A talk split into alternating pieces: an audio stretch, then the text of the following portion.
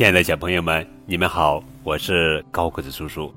今天要讲的绘本故事的名字叫做《我的秘密朋友阿德》，作者是约翰·伯宁汉，文图，宋佩翻译。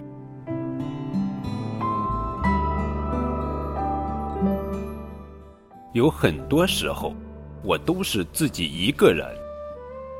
虽然我会看电视，我也有很多玩具、书和各种各样的东西。有时候我们会去公园，偶尔我们会到外面吃饭，我觉得很不错。可是回家后，我又是自己一个人了。不过我很幸运，我实在非常非常幸运，因为我有一位特别的朋友，他叫阿德。阿德是我一个人的朋友，他是我的秘密朋友。阿德是我一个人的朋友，他是我的秘密朋友。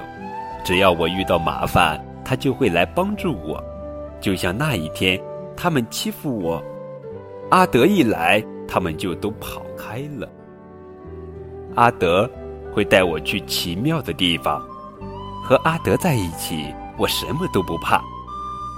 我不能和别人谈起阿德，他们一定不会相信我，只会笑我。有时候，我希望阿德也能帮助他们，可是他只是我一个人的朋友。有一次。我做了噩梦，半夜醒来，阿德不在身边，我以为阿德再也不来陪我了。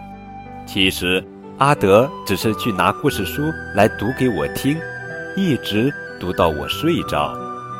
我真希望阿德永远跟我在一起。